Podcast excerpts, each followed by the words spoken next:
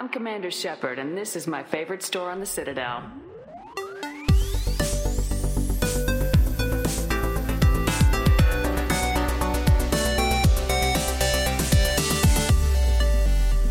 Hej och välkomna till ännu ett avsnitt av Fulkultur, den folkbildande och sedelärande podden från oss på Geeks. Här pratar vi om allt det som får våra nördhjärtan att ticka, men som kanske inte får plats i de riktigt fina salongerna. Men som för oss är det finaste som finns. Mm. Ja. Vi pratar teknik, serier, film, alla roliga grejer som gör livet värt att leva. Vi har redan kommit fram till avsnitt 34 och idag så har vi samlat upp ett riktigt A-team av fullkulturister. Här har vi Amanda Maskinen Reventlid. Hej. Hej. Emil Åken. Åken med så här stort N och en sån här tak på slutet. Ja, just det. Så blir CS-nick av det. Ja. Det är viktigt. Välkommen. Ja, tack. Och så Jocke Bennett. Eller Bennett kan man säga också, ja. Om man vill vara korrekt. Det är bra. Det vill man. Mm. Och jag heter Jakob Lanilsson. Kallas här i podden. Mm. Så. Idag ska vi prata om Mass Effect. Yes. Ute i världsrymden ska vi. Men först, hur har ni haft det sen sist? Amanda, du får börja. Jag har haft det bra. Jag upptäckte att Jane the Virgin har släppts andra säsongen på Netflix. Så jag och min syster har liksom bänktittat. Jane Austen-maraton. Nej, Jane the Virgin. Det är en så här amerikansk telenovella som har rätt mycket självdistans och där är väldigt mycket intriger. Och den här huvudpersonen Jane, hon har råkat bli med barn utan att någonsin haft sex. Oj. Det är liksom startpunkten. Det är lite religiöst där, känner jag. Nej, jättekul, jättesmaskigt och jättespännande. Mm-hmm. Men mycket så här glimten i ögat. Ja, just det. Smaskig serie. Bra adjektiv. Ja. Okej. Emil? Ja, om man ser till sist jag var med i Fulkultur så är det väl det är ungefär halva internet jag har gått igenom som dess, men det behöver vi inte gå in på. Utan de sista... jag har spelat väldigt mycket faktiskt. Så, länge sedan jag spelade så här intensivt. Dels har jag spelat väldigt mycket Mass Effect 1 och 2, vilket är väldigt passande kan man ju säga för det här ämnet. Men även Horizon Zero Dawn, det här Playstation 4-exklusiva spelet som släpptes förra veckan. Mm. Mm. Utvecklat av Guerrilla som har gjort Killzone-spelen. Överraskande om jag får säga det, så bra spel. Det är härlig story. Det ser fantastiskt bra ut för att vara på PS4. Imponerad att de lyckas tröra runt det överhuvudtaget. Och ett väldigt bra spel faktiskt. Jag är riktigt inne i det och är riktigt sugen på att se var den här storyn tar vägen. Mm. Jag har kommit till det här läget nu när jag verkligen... Sidequest, skit i det. Jag bryr mig inte nu. Nu vill jag veta. Jag vill veta hur det här slutar nu. Så rekommenderas till er som sitter med PS4. Hittills ett av vårt bästa spel i alla fall. Jag har blivit lite sugen på det. Jag ska nog ta det efter Andromeda när det har kommit. Du kan ju få låna min skiva. Så är det analog-digitalt. Gärna. Ja. Jocke, vad har du gjort? Jag gick ju också och köpte Horizon Zero Dawn trots att jag inte äger en PS4. Nej, men det behöver man inte. Man kan titta på förpackningen bara. Jag tänkte med att jag skulle köpa en PS4. En Pro då. Mm. Sen kom jag på att ska jag göra det så måste jag köpa en TV. Så 4K och HDR också. Ja, så det blev ett väldigt dyrt spel. Så jag har skjutit det lite på framtiden. Men jag har spelat lite grann ändå på kontoret. Och jag säger som Emil, jag är lite smått förälskad. Jag gillar den här, det är ju så otroligt vackert. Ja, det är och det blir nästan bara bättre. Ja. Mm. Vi kan ju säga bara en snabbhet vad det faktiskt går ut på. Ja. Det är i princip långt in i framtiden där jorden har tagits över av maskiner som påminner väldigt mycket om dinosaurier kan man säga. Och människorna lever istället i stammar och slåss med pilbågar och spjut. Men ändå har den här lilla touchen av forntidens moderna teknik. Ja. Väldigt, och så, hur gick det här till är väl lite... där det går ut på. Mm-hmm. Det utspelar sig en liten fin kärlekshistoria på internet också när spelet släpptes för The Witcher-skaparna CD Projekt från Polen. Skickade ut en bild där jag för mig att det var Geralt som high-fivade hon Aloy.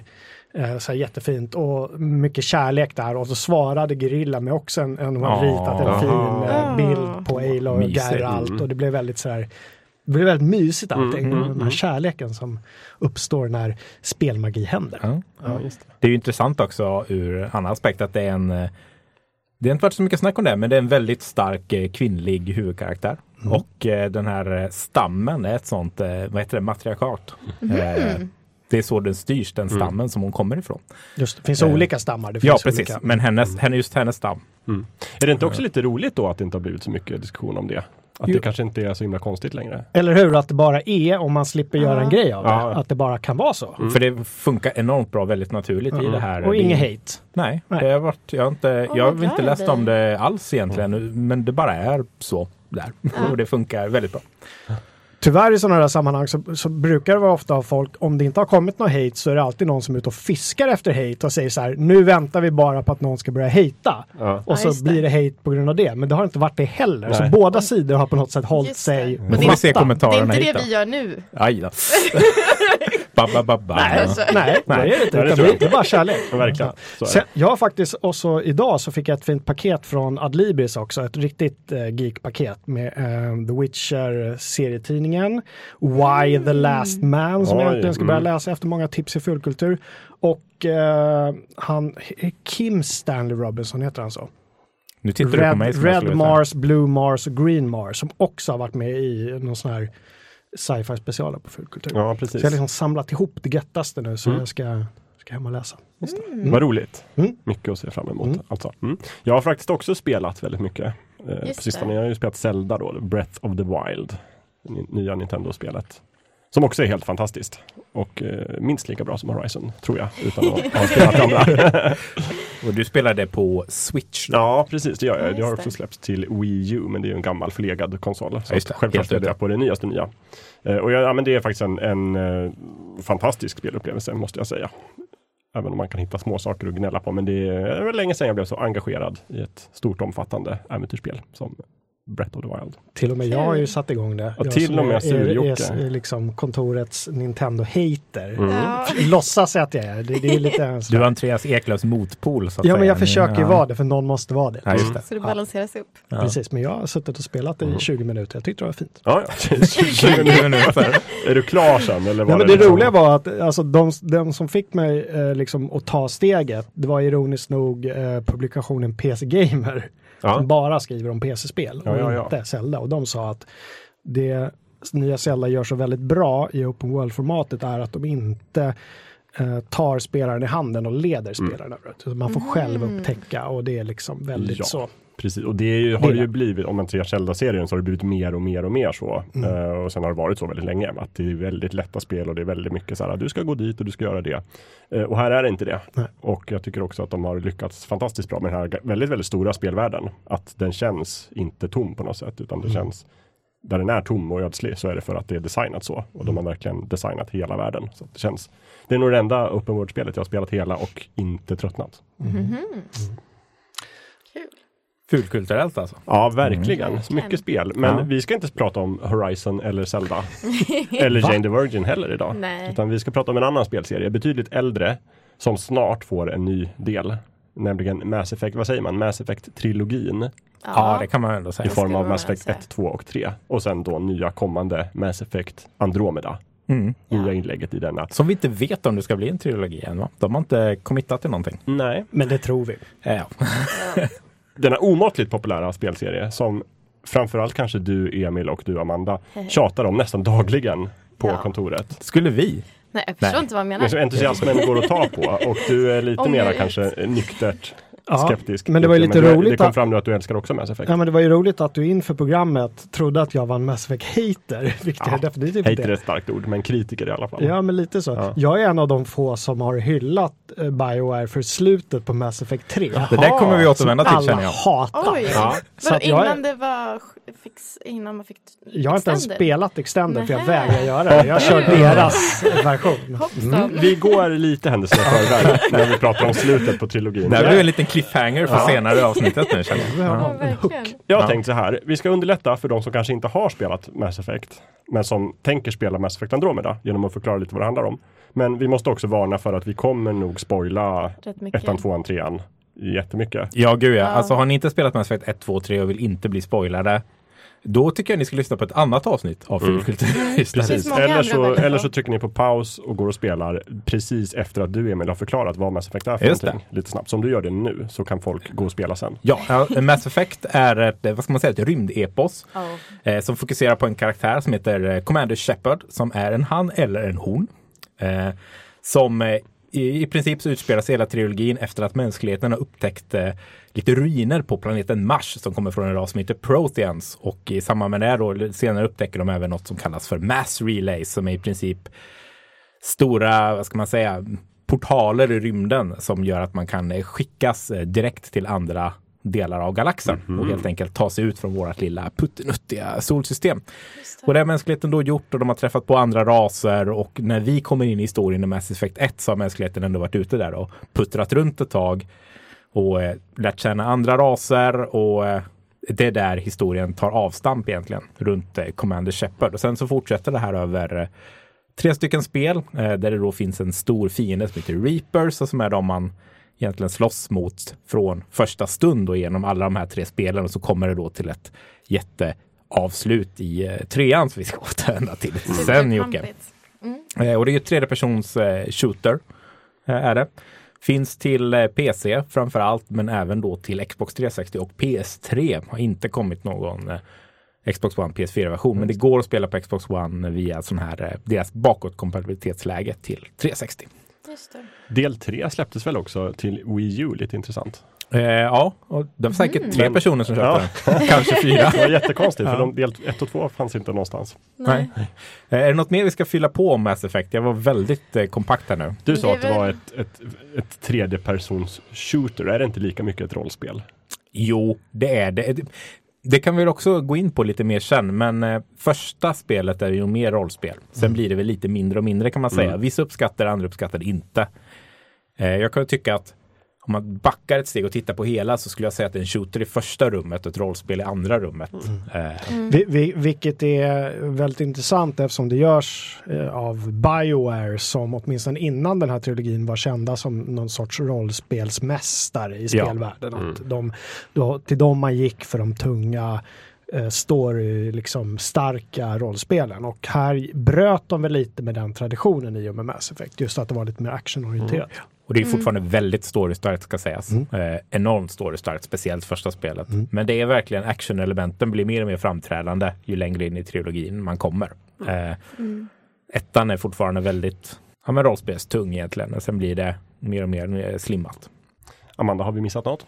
Nej, men det är väl också så här, det är mycket diplomati och som man liksom måste navigera kring och så här, ta rätt beslut. Och det är också det att så här, beslut man tar påverkar ju verkligen så här, hur det slutar.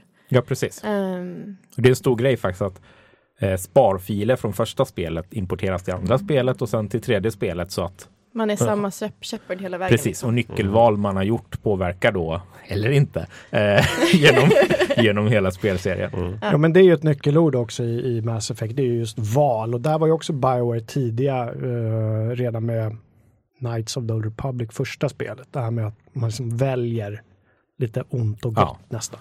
Och då, likaså Dragon Age var också väldigt så. Första speciellt. Just det. Då hoppas jag att alla som inte har spelat Mass Effect blev sugna nu på att gå och göra det.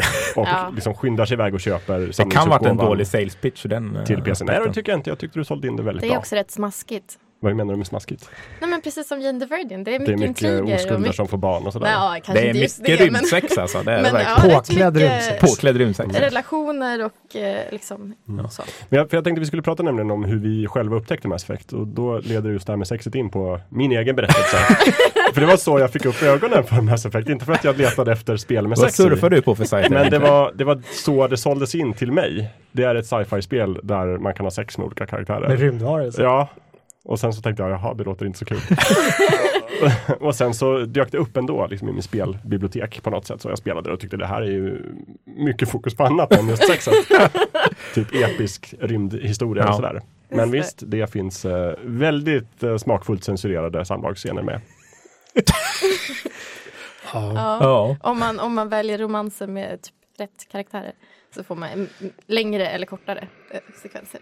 Just det. Precis, alla samlag är inte lika långa eller på lika mycket plats. Man vet inte ens om det är samlag eftersom de har kläderna på sig. Ja, det kan det vara avancerad petting. Ja. Nej, men det är ju lite som i Dallas. Scenen där har de inte kläder på sig.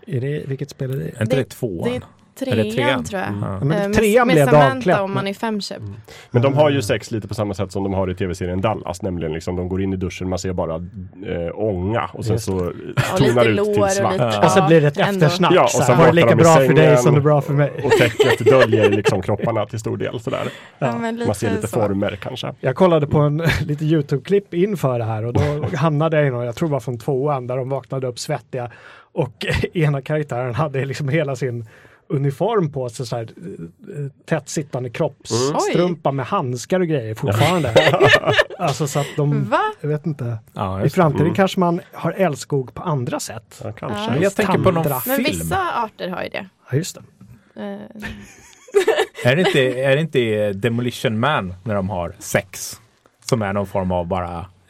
de sätter på någon grej på huvudet bara och sen så har de sex, så är det klart lite så. Han blir så jävla besviken, Sandra Bullock. Han blir så besviken, Sylvester. Vi har ju också den här klassiska sci-fi-filmen Barbarella med Jane Fonda, där de också har mental sex väldigt länge. Ja. Med någon ängel, tror jag. Mm. Men jag tror att Asarisarna, liksom, de skickar ju över någon typ av energi. De har ju telepati. I alla fall om de ska liksom få barn. Mm. Så skickar de över grejer. Okay. Hur upptäckte ni Mass Effect och vad var det som lockade? Mass Effect utannonserades ju 2005, sent på året, tror jag, oktober, på någon holländsk event. Men jag har för mig att man inte fick se så mycket där. Jag jobbade på PC Gamer på den tiden. Nej, det gjorde jag inte alls. Jo. Jag minns inte. Jag jobbade med spelpublikationerna. I alla fall, någon av spelpublikationerna. Men det som hookade mig var ju E3 gameplay-demonstrationen som hade i maj 2006. Där man fick se hur BioWare hade jobbat med att digitalisera skådespelare. Och på den tiden var det nog oerhört. Och jag minns att Bio själva sålde in det som unprecedented realism. Och det kändes verkligen så 2006. När Shepard går in i baren och pratar med någon rymdvarelse där. Och så gör man ett val, och då antingen genom att vara snäll eller lite arg. Drar upp pistolen och står emot. När jag ser det så här i efterhand är det ju jättekackigt gjort. Men då var det något helt nytt. De här liksom närbilderna och den här liksom digitaliseringen av skådisar. Det var det som hookade mig, och så hela sci-fi-settingen. De sålde in det jättebra där med den här rymdbaren som de var på, och mycket som... Ja, och den släpptes själva spelet 2007 har jag för mig. Det minns jag inte. Det är ganska länge sedan idag. Ja. Sent 2007 kanske. 10 år sedan. Ja. Emil då? För mig var det egentligen ganska tråkigt som jag kom in på Mass Effect-spåret. Jag hade köpt mig en Xbox 360. Och jag behövde spel till den. Och då tittade jag vad det fanns för nya spel. Och så, I guess. Det var typ det, och om det var GTA 4, jag kommer inte ihåg, som kom någonstans där också. Så och så spelade jag det, och så fastnade jag ganska snabbt och tyckte det var... Eller nej, om jag ska vara helt ärlig, så första gången jag spelade så tyckte jag det var skit, för kontrollerna var, eller förblir semibra med handkontroll kan man säga, på konsol. Men när jag försökte andra gången efter några veckor så fastnade jag ordentligt i första Mass Effect. Så det var så jag kom in på det. Det var inget... Jag hade nog inte äntligen läst något om det innan, för jag var PC-gamer och köpte bara en 360 för att kunna spela GTA egentligen, om jag vill minnas rätt. Så enkelt var det nog. För att det fanns bara till konsol först, GTA 4. Och då behövde jag bara fler spel. Så tråkigt var det här faktiskt. Ja, det var jättetråkigt. Ja, men eller hur? Det var lite så här... det så att det var 360 exklusivt till en början?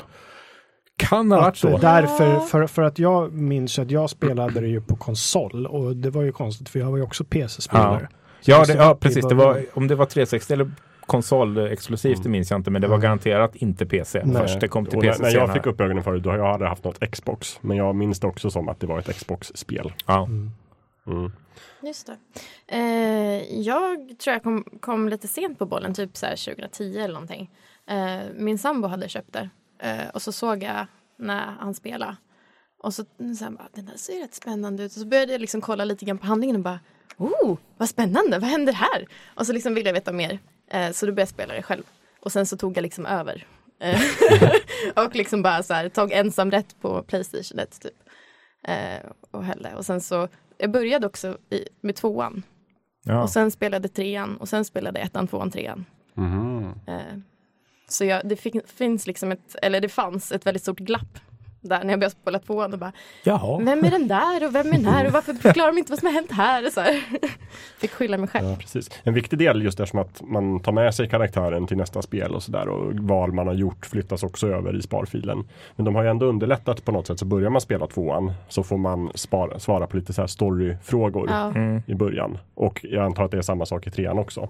Ja. För att bestämma så här, vad har hänt innan. Det finns till och med lite ett DLC till 2:an som heter typ Mass Effect Nexus, vill jag minnas. Som är typ 10 minuter där de går igenom allting från 1:an om man får återuppleva då, eller välja om sina val om man vill. Okay. Jag spelar 2:an nu nämligen och den ligger på startskärmen så här. Ja, det här kan du göra om du inte har. Just det. För nytillkomna spelare. Ja. Och det är ju en jättebra komplement eller supplement kanske, men det är ju inte samma sak för att man får ingen kontext på de här valen på samma sätt som man får om man spelar det själv, så att säga. Nej, verkligen inte. Jag tror att jag kryssade i typ, men så här, antingen det är någon av dem som dör, Kaidan eller Ashley. Och sen så kom det någon i en rymddräkt så här, på en planet i 2:an och typ sa någonting. Men jag bara, det verkar stött. Vad är det jag har gjort? Liksom, så konstigt att ha det utan kontext. Mm. De flesta jag pratar med har spelat igenom spelen åtminstone 2 gånger. Åtminstone några av spelen flera gånger. Jag har bara kört dem en gång var. För jag har de där åsikten att nu har jag gjort mitt val. Är det klart? Då är det så. Det går inte att förändra. Och det leder mig in på det där med slutet. Men det pratar vi om sen. Du har aldrig gått tillbaka heller, bara några sparningar? Möjligt att jag har gjort det någon gång. Men då beror det helt på att... För Mass Effect-spelen fick ju lite kritik för det. Att man visste inte alltid vad ett val man gjorde faktiskt betydde. Mm. För att det var inte så att texten som stod där översattes direkt. Utan det kunde bli helt andra konsekvenser. Mm. Vilket var lite knöligt. Och då blev jag förbannad och slängde handkontrollen i vägen. Och så laddade jag av med spaden. För att det var inte alls så som min Shepard skulle göra. Ja, just det. Precis. Jag har också bara spelat igenom det en gång faktiskt. Men jag gjorde så ganska ofta att jag liksom upptäckte att det här var en dålig konsekvens. Och så gick jag tillbaka och så gjorde jag om. Ibland kollade jag till och med på internet vilket val man skulle göra. Jaha. Ja, har ni youtubat mycket? Nej. Jag är nog mer tvärtom att jag... När jag har valt något så håller jag mig till det. Ta med tusan. Men då spelar jag hellre om det en gång till sen. Och väldigt annat. Ja, just det. 80 timmar till. Liksom. Ja, lite så. Ja, just det. Jag är inte beredd att investera det utan jag vill göra rätt från början. Och det var tror jag efter i slutet på andra spelet så var det en karaktär som dog. Och det tänkte jag inte acceptera. Så där fick jag spela om ganska långt för att inse att vad jag måste göra för att den här karaktären inte ska dö. Ja. Tog väl 4-5 timmar extra. Så, men det var det värt. Mm.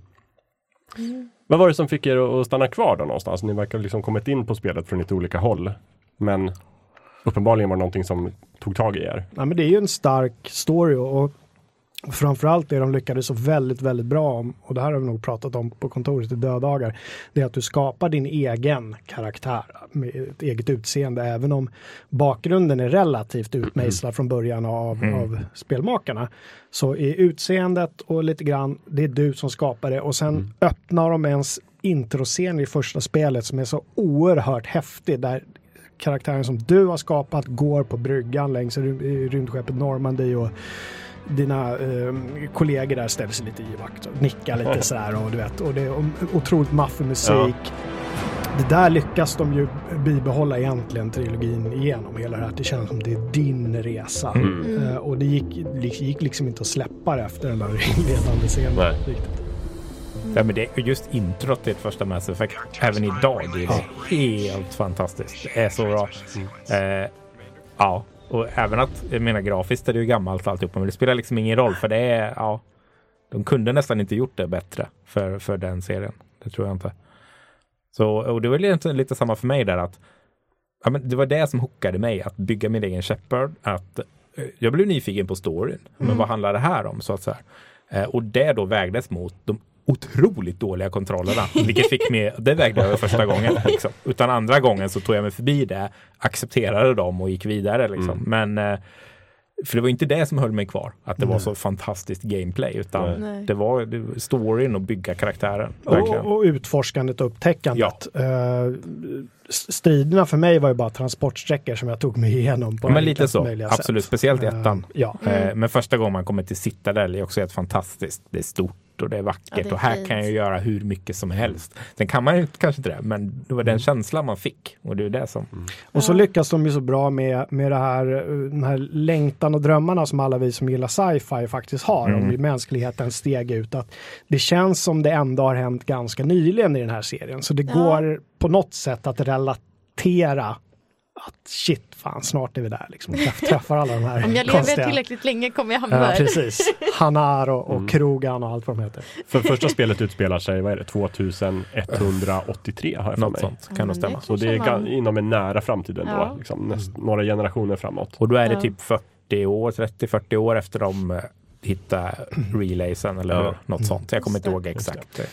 Precis. Och mänskligheten har ju blivit någon sorts fullvärdig medlem av det här intergalaktiska rådet. Så, eller heter det så? Fast det är ju senare. Är det senare i serien? Nej, så det första är de väl inte riktigt. Nej, okay, och de håller på att slå sig in där. Precis, ettan när det handlade mycket om det, just att vi borde vara med här. Alltså mänskligheten har också fått ryktet väldigt snabbt om att vara lite, de är lite bullies liksom, lite mobbare så då. Ja. Vill ha mycket. Ja, och väldigt aggressiva och sådär. Mänskligheten är som USA lite grann har varit. Det är så. Lite så. Ja. Jag tror att jag fastnade också jättemycket för storyn och att de just så här bibehåller den här känslan som är i början, även om jag spelade andra började där. Men också att så här, karaktärerna är så välskrivna och storyn är så välskriven så att det är liksom att bara ta sig igenom alla dialoger tyckte jag var liksom så här, det fängslade typ mig jättemycket. Och så här, på vilka sätt man bygger relationer och hur man har bärt sig åt så här, hur det påverkar spelet sen och vad som händer och liksom så här. Om du inte blir kompis med någon så kanske den dör sen. För att ni inte blir bundis liksom. Ja, de är ju väldigt duktiga på att bygga upp en illusion av att allting du gör spelar roll. Ja. Även om det kanske i slutändan inte gör det. Men det spelar inte så stor roll för mig. Bara det känns som det. Så blir jag gärna lurad liksom. Det är precis sånt som gör mig stressad tror jag. Just att jag vet att om jag gör en dialogval fel då kan jag bli osant med den här personen och då kanske han dör. Ja, då känner jag bara så här, det här är en kausalitet som jag inte känner mig bekväm med. Utan då vill jag istället liksom rigga spelet så att jag blir vän med alla. Men jag tänker mig att så är ju livet lite. Att så här, man...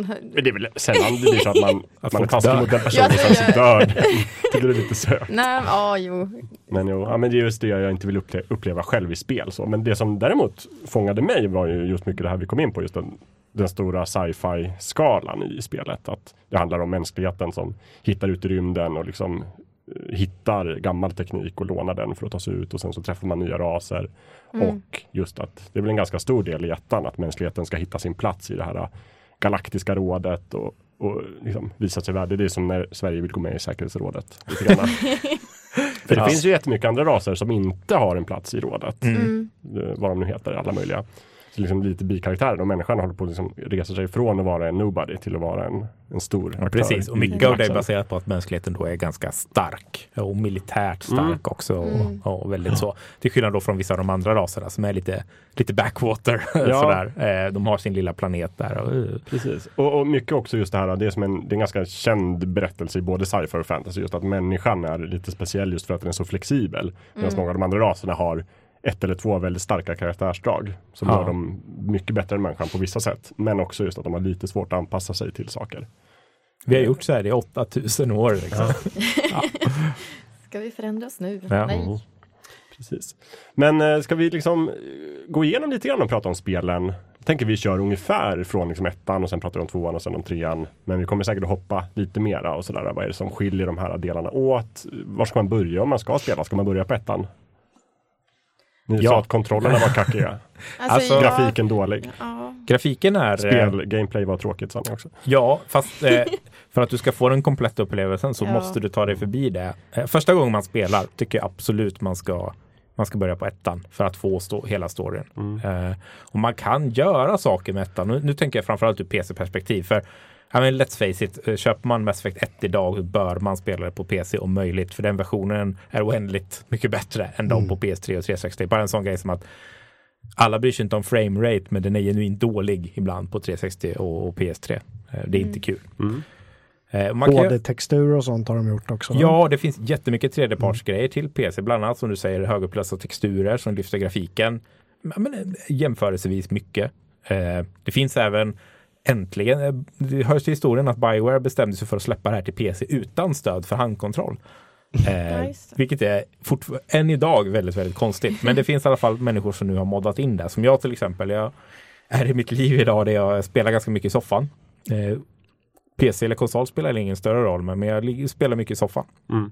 Och då vill jag gärna ha handkontrollstöd. Och det har helt enkelt inte funkat något vidare innan. Men nu finns det. Man kan modda in på PC-versionen. Och det gör ändå ettan. Alltså uthärdligt. Ja. Jag spelade ganska nyligen och jag kan ärligt säga att det är inte jättebra gameplay. Det är stelt och konstigt och kontrollerna är klumpiga. Men det går. Och har man då inte upplevt storyn så...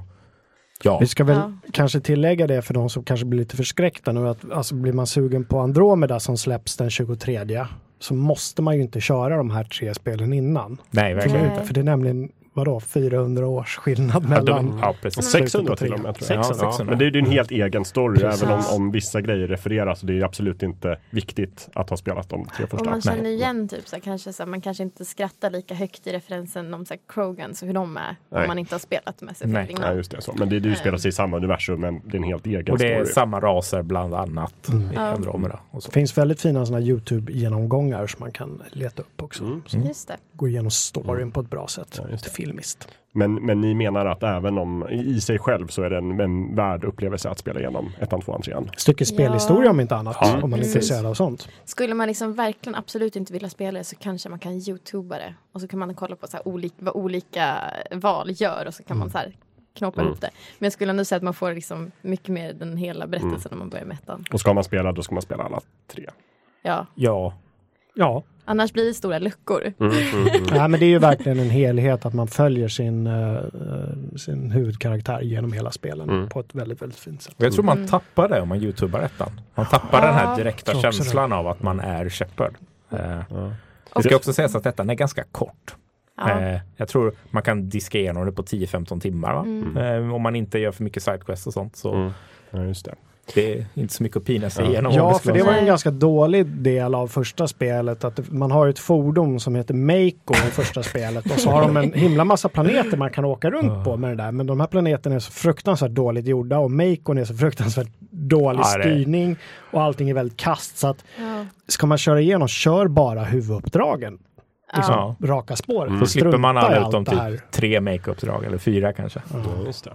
Men däremot ser det väldigt coolt ut när de, i den här sekvensen, när de släpper ner Macon från skeppet som landar och skjuter ut med raket. Och den kör de varje gång också. Ja, den kan man ju youtuba. Ja, jo, det kan man göra. För jag hade lite samma upplevelse som du när jag körde ettan, att själva gameplayet var det jag liksom bara plågade mig igenom. Om det bara var Macon-sekvenserna eller att skjuta eller liksom gå omkring i stora världar. Det var storyn jag var ute efter. Och jag tycker också det är roligt, för i ettan så är det ju en sån... Jag får såna 80-tals sci-fi-vibbar som jag har förstått det medvetet. Att en dator är en stor som en vägg. Liksom. Det ska vara väldigt mycket. Som om någon hade skrivit en sci-fi-berättelse på 80-talet. Ja. Och det är lite så här hologränsnitt. Ja. Som säkert är synnerligen jävla opraktiska. Men, men bra, det är coolt. Ja. Och man kan också lägga till, i alla fall på PC:n som jag körde det, något sorts filter över spelet. Ja, så att man får lite tv-känsla. Det gillar jag. Det fanns inte i 203. Vad synd. Ja. Nej, men för i 203 går det ju mycket mera mot liksom 90-tals och modernare sci-fi. Ja. Man kan väl lyfta fram det, men just vi pratar mycket om gameplay och gränssnitt. En av sakerna som jag upplevde när jag spelar nu verkligen jobbigt är just det här med hantera, man har sina vapen och sen ammunitionstyper som man kan modda, så kan man ha olika rustningar som man kan modda och varje mod då ska ju liksom, kan vara en ny nivå, det kan uppgraderas och bytas ut, och GUI:t för allt det här, hela den här biten är verkligen dåligt alltså. Det är riktigt, riktigt dåligt och jobbigt att hålla på med. Ja, jag tror jag körde mer så att jag bara, det där får vara. Alltså jag rörde det så lite som möjligt. Men slogs du av det sen när du körde ettan i efterhand? Var det liksom stor skillnad? Det var jättestor skillnad, och jag slet mitt hår flera gånger när jag typ så här skulle döda en boss och så fastnade i ett hörn och kunde inte ta mig därifrån, för jag liksom tyckte själv att jag stod lite i det fria, men det tyckte inte spelet. Och bara så här, vem har gjort så här? Och var allmänt frustrerad då när jag hade spelat 2 och visste hur det kunde vara då. Det låter ju som att, åtminstone detta, men alla delar säkert är i behov av någon sorts remasterutgåva. Finns det några tecken som tyder på att det kommer en sån? Nej. Jag har till och med uttryckligen sagt att vi gör inte remasters. Vilket för att vara EA känns väldigt udda. De är ju rätt bra på att tjäna pengar på saker. Så, sen om de drar tillbaka det vet man inte. Men det finns, det skulle ju kommit nu i så fall till Andromeda känner jag. Men det, ja, eller hur? Nej, det finns inga. Det har varit rykten men inget konkret. Okay. Ja, men då får man plåga sig igenom de gamla spelen helt enkelt. Ja, och det går. Alltså vi målar ju säkert upp det värre än vad det är nu. Och det är nog säkert för att jag kanske har spelat det flera gånger nu och då så är man lite trött på just de här dåliga gameplay-bitarna. Det är inte därför jag återvänder till det. Eller, och jag vill inte köra Macon gärna. Men sen tycker jag att man ska spela bara för att upptäcka det som BioWare gjorde så bra. Att du samlar ju på dig ett helt menageri av olika rymdvarelser som du blir polare med och som hänger på ditt skepp. The Normandy. Och att du kan ta med olika karaktärer ut på uppdrag, de som du tycker passar bäst för just det uppdraget. Och du kan liksom bygga dina relationer sakta men säkert över hela trilogin i vissa fall med de här olika karaktärerna. Och sen kan du ligga med dem. Ja, ja. Beroende på vad de har för liksom. Vad de har för preferenser. Ja, just det måste vara rätt kompatibilitet där. Och man kan inte ligga med flera heller utan man får ju välja någon som man kör en romans alltså, med.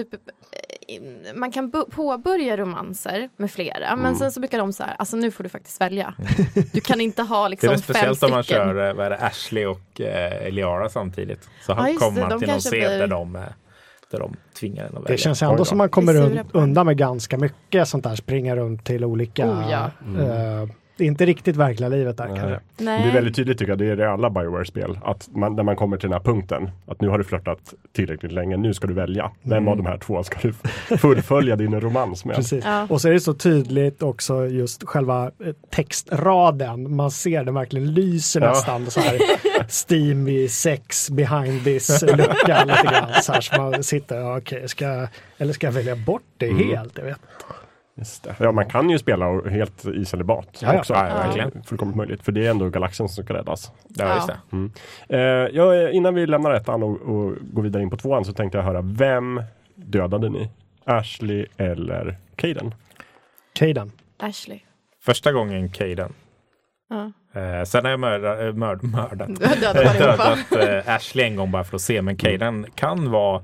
Vi återkommer till det här, men kan vara en av de tråkigaste karaktärerna som någonsin existerat i ett spel, enligt mig. Så därför så får han får faktiskt dö nu alla gånger jag spelar. Jag var så fruktansvärt nöjd och anströk med. Så jag high-fivad mig själv, för som du säger, så urbota tråkig. Jag tycker Ashley är så himla präktig. Ja. Så jag blir så arg. Men jag vet ju också att det går över sen lite. Så. Nej, jag tycker inte det går över riktigt. Jag tycker hon är präktig hela spelet igenom. Och jag bara så här...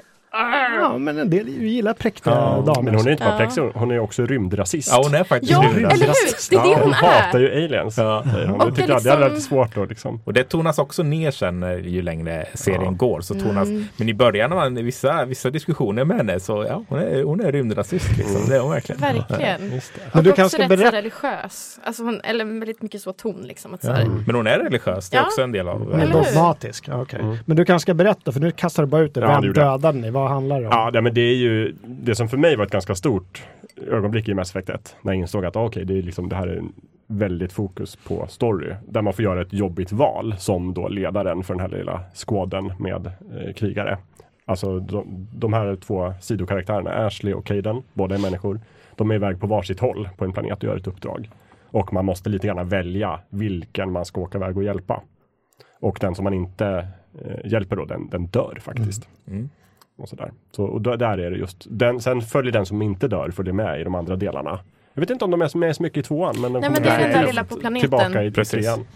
När de kommer och säger och man bara förlåt och så blir de skitförbannade. Man bara förlåt för vad? Jag vet inte. Och sen har de en ganska framträdande del i trean. Ja, jag valde ju också att döda Ashley.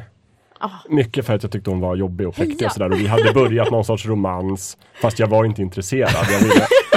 Du var bara ute efter hennes kropp. Ja, och sen insåg jag att det inte gick. Och då var jag mycket mer förtjust i Liara. Ja. Som jag var liksom förälskad i. Så då tänkte jag, men då får hon dö. Det blir en klass så. Inte liksom personligen, men som rent narrativt blir det här en bättre berättelse om Ashley dör. För då kan min Shepard gå omkring på lite hjärtesorg och sådär. Och sen ångrade jag i det valet nästan omedelbart. För att Kaidan är ju... vi kommer till honom. Men alltså, och han tråkar mig i alla tre delarna om Ashleys död hela tiden så fort vi träffades. Gud vad synd att Ashley dog. Var du säker på att det inte var någonting du kunde ha gjort? Jag bara, nej. Tyst. Jag har inte för mig att Ashley tråkade någon Kaidan. Nej, hon skitrycker. Ja, jag tror faktiskt. Helt normalt att göra det. Kaidan börjar redan i skytten när man åker tillbaka till skeppet. Så bara, gud, det här var ju verkligen tråkigt. Vilken tragedi. Det är ju så square. Jo, men lite tragedi var det väl. Jo, det var det väl sådär. Men det här återupprepas ju också i tvåan. Det här ta död på medhjälpare. Ja, det berömda suicide mission. Fast inte nödvändigtvis. Just det, det går. Det finns en utväg. Ja, första gången jag spelade utan att överhuvudtaget ha det planerat så överlevde alla mina. Gjorde de? Ja. Bra spela. Det var det jag fick spela om ganska mycket eftersom att jag ville att alla skulle överleva. Men alla gjorde det nästan förutom Mordin. Och den, jag vet bara, om det är någon jag måste få med mig till trean så är det ju Mordin. Det är jätteviktigt. En av de bästa karaktärerna. Men om vi återvänder till ettan bara just till romanserna. Det här har skrivits på Altmeter om, men min bestämda känsla är att Liara är canon-romansen. Om BioWare har någon de lutar mot som de menar puffar, det här är canon. För jag vet inte om ni har tänkt på det. Jag har tänkt på den här spelaren nu.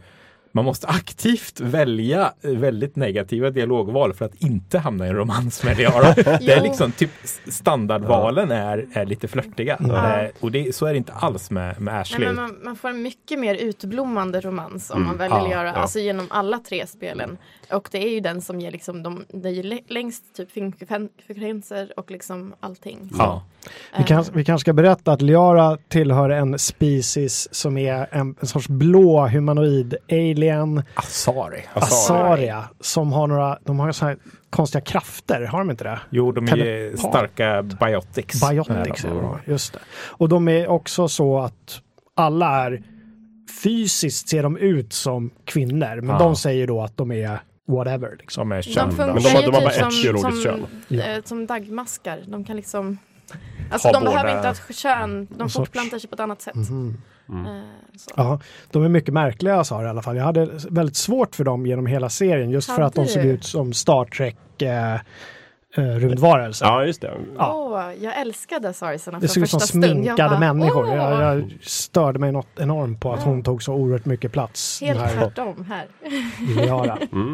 Jag gillade henne. Jag tycker hon växer genom spelen. Jag hade svårt för henne i ettan, men jag tycker hon blir bättre och bättre. Speciellt om vi glider in på tvåan, Shadow Broker DLC. Väldigt, väldigt bra. Ja. Det gav henne lite umf. Innan så var hon rätt så här... Ja, men lite mjäkig så. Mm. Men det är också en sak jag gillar med Mass Effect, att många av de här bikaraktärerna har verkligen sina egna stories och sina egna utvecklingskurvor och sådär. Och kanske särskilt Liara, som börjar som så här ganska mycket duktig flicka person. Som är också lyder under sin mamma väldigt mycket. Och sen frigör sig och blir liksom the Shadow Broker. Vilket kan vara relaterat till att mamma dör. Kan också vara det. Men det är ju också en del av seriens storhet. Det är just det vi står och pratar om här. Att vi har spelat exakt samma spel men haft ändå ganska olika upplevelser. Och det är ju en jättestor grej för ett spel, tycker jag. Att det går så oerhört liksom, olika vägar. Man kan till och med ta död på olika karaktärer. 2010 så släppte de del 2, Mass Effect 2. Intressant val av titel där. Om jag minns det rätt, för där hade jag liksom hunnit spela ettan och sen så fick jag Mass Effect 2 i present av min sambo och det fick väldigt mycket uppmärksamhet i och med att Shepard dör i början och sen kommer tillbaka igen nästan omedelbart, så att det var inte så intressant, men det var en maffig introsekvens tycker jag. Det är inte lika bra som ettans intro, men ett väldigt bra intro. Många håller ju tvåan som det bästa spelet i serien.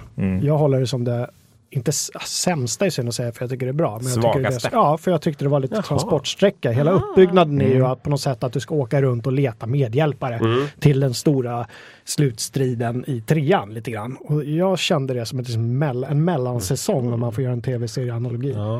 Storymässigt håller jag med dig, men däremot tycker jag att spelmässigt var det den bästa i serien. För då är det nog det enda spelet jag haft liksom riktigt roligt medan jag har spelat.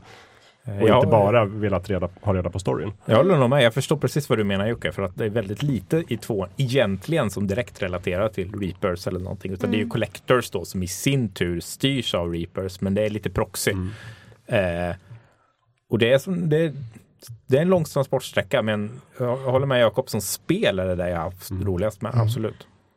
Man får ju också lära känna så mycket mer karaktärer. Ja. Eller liksom, man får verkligen så här götta ner sig i karaktärerna, tycker jag, i tvåan. Mm. Jag tyckte det var lite för många. Jag hade svårt att hålla isär. Jag håller med, det var lite för många. Och mer blev det väl om man kör DLC:n. Alltså ja, det var väl ännu några till. Två till med DLC är det. Said och, vad heter de? Kasumi heter de, va? Just det. Mm. I tvåan så får vi stifta bekantskap med den här onda organisationen. Cerberus också. Om de nu är så onda. Ja. Där Martin Sheen, va? Ja, gör en helt fantastisk Illusive Man. Ja, jättebra. Mm. Väldigt bra röstskådespelare. Ja, jättebra. Mm. Mannen som man tror drar i alla trådar någonstans i bakgrunden och får konflikterna i universumet att liksom eskalera. Mm. Det är så, alla de här Illusive Man-scenerna är så fruktansvärt snygga också. När han sitter där i sin stol med den här röda stjärnan bakom. Ja, det är snyggt. Det är väldigt tjusigt. Mm. Men det är också det jag tycker är kul i tvåan, att det här ganska enkla universumet som de bygger upp i ettan, där det finns människor och sen så finns det Asari och sen så finns det Krogans. De nyanserar det lite grann när man får se till exempel att mänskligheten är inte enad i den här stora Star Trek-alliansen, utan det finns till exempel Cerberus som är helt, tycker att mänskligheten ska gå åt en helt annan riktning, och det finns liksom utbrytargrupper och sådana saker. Det tycker jag är lite spännande. De anspelar redan parallellt i ettan, man vet de Terra Firma tror jag de heter, som är någon sån här politisk organisation då, för mänskligheten först. De går runt på Citadel med en massa plakat. Det är inte döda, men ut med alla aliens, vi är bäst. Typ, sådär. Ja, och då är till och med Ashley säger ju att nej, ni är bara rasister. Till och med hon hittar med det där lite. Och Cerberus är ju lite i samma riktning då, att de vill ta mänskligheten framåt. Det är deras fokus. De andra raserna, de fine, men mänskligheten. Viktigast och bäst. Precis. Men visst är det också så här att oavsett hur man väljer att agera med Shepard, man kan ju välja liksom Paragon och Renegade. Det vill säga, ska man vara badass eller ska man vara snäll? Så blir ju han någon form av hjälte. Det är väl liksom kanske ett snilledrag från BioWares sida. Att han har ju ändå en viss karaktär som kommer formas oavsett vad man som spelare gör för val. Och det är också någonting som är satt i trilogin, att Shepard är ju redan en hjälte i spel 1. Det är därför han är som alternativ då för att bli sån här Spectre, de här vad ska man säga, elitstyrkan då, som de här raserna har samlats tillsammans, inte pool typ. Men rätt att döda. När ni två tänker på Shepard, då ni säger ju han hela tiden. I min värld är Shepard en hon, för jag körde en tjej genom alla tre spelen, så det blir jättekonstigt att höra, för det är liksom huvudperson. Vadå han? Skulle jag spela idag skulle jag definitivt köra som 5 Shepard, för att röstskådespelarna är så mycket bättre. Men jag körde som man så faktiskt. Bra. Jag gjorde inte ens något på utseendet. Jag bara spelade som standard. Jag har försökt en gång att spela som male Shep. Och jag bara... Nej, det här går inte. Så stängde jag av och så spelade som 5 Shep. Han var ju om möjligt torrare än Kaidan. Men alltså, han var så tråkig. Jag håller med. Alltså, jag hade en beef på FZ faktiskt för bara några veckor sedan. När jag var och testade Andromeda om just det. Alltså jag kan ju inte med Jennifer Hale. Jag är ledsen. Jag tycker jag kan inte med hennes röst. Och jag tycker bara... hon är så jävla arg hela tiden. Vad hon än säger så... Jag gillar det. Att det är lite så här... Jag tycker det är skitjobbigt. Nej, jag tycker det är skitjobbigt. Jag har spelat igenom spelet som båda. Både... Men... Varje gång jag kör nu så kör jag som manlig. Jag klarar inte av hennes. Och det är därför jag är så skönt till Andromeda, att det lilla röstskådespeleriet jag hann höra där är faktiskt bra. Både som kvinna och man. Och det är så här, då slipper jag lyssna på det där i alla fall. Och Mark Meer som spelar med manliga Shepard i trilogin är också... Det är ju inte bra. Tråkigare än jag vet inte vad. Som en liten träbit. Ja. Det är väl en av de grejerna som faktiskt drar ner storyupplevelsen lite. Så för mig, bådas röstskådespeleri är rätt visigt. Jennifer Hale för mig är riktigt så här top notch. Jag vet, alla tycker ju det i hela världen utom jag. Har det inte moddats då av några fans som har spelat in sina egna? Det hoppas jag inte. Kan ju bli hur dåligt som helst. Vart var vi? 2:an? Nu får vi inte snurra iväg. Nej, för mig så handlar ju 2:an bara om att bonda med sitt gäng. Ja. För att man ska klara det här suicide mission i slutet. Som är, vad är det? The Collectors är... Reapers är en stor, farlig fiende som hänger ute i dark space. Och Collectors är någon som tjänar till dessa. Collectors är ju, får man ju veta senare, det är ju Proteans, den här uråldriga rasen som mänskligheten upptäcker på Mars. Det är ju de som de här Reapers har tagit och modifierat. Och så har det blivit Collectors. Och så åker de runt åt så här tar kolonier och så här. Massa människor. Just det, det är det som då, så det börjar. Det är där man ska lista ut. Cerberus skickar iväg på det här uppdraget då, att man ska lista ut vad som har hänt med alla de här människorna som har försvunnit. Det är så det tar fart. Just det. Och då är det viktigt att ha sitt gäng av lojala kompisar. Ja, precis. Och då kommer just de här lojalitetsuppdragen. Var ju introduceras ju i 2:an. Men de har lyckats bra. Jo, men som ni säger, man får ju träffa väldigt många karaktärer i 2:an. Men de har lyckats bra med alla de här olika species-raserna som är i universumet. Även om de är rätt så här klyschiga, så var och en för sig är de rätt balla. Vi har de här stora, nästan lite ödle dinosaurieliknande krogans, till exempel.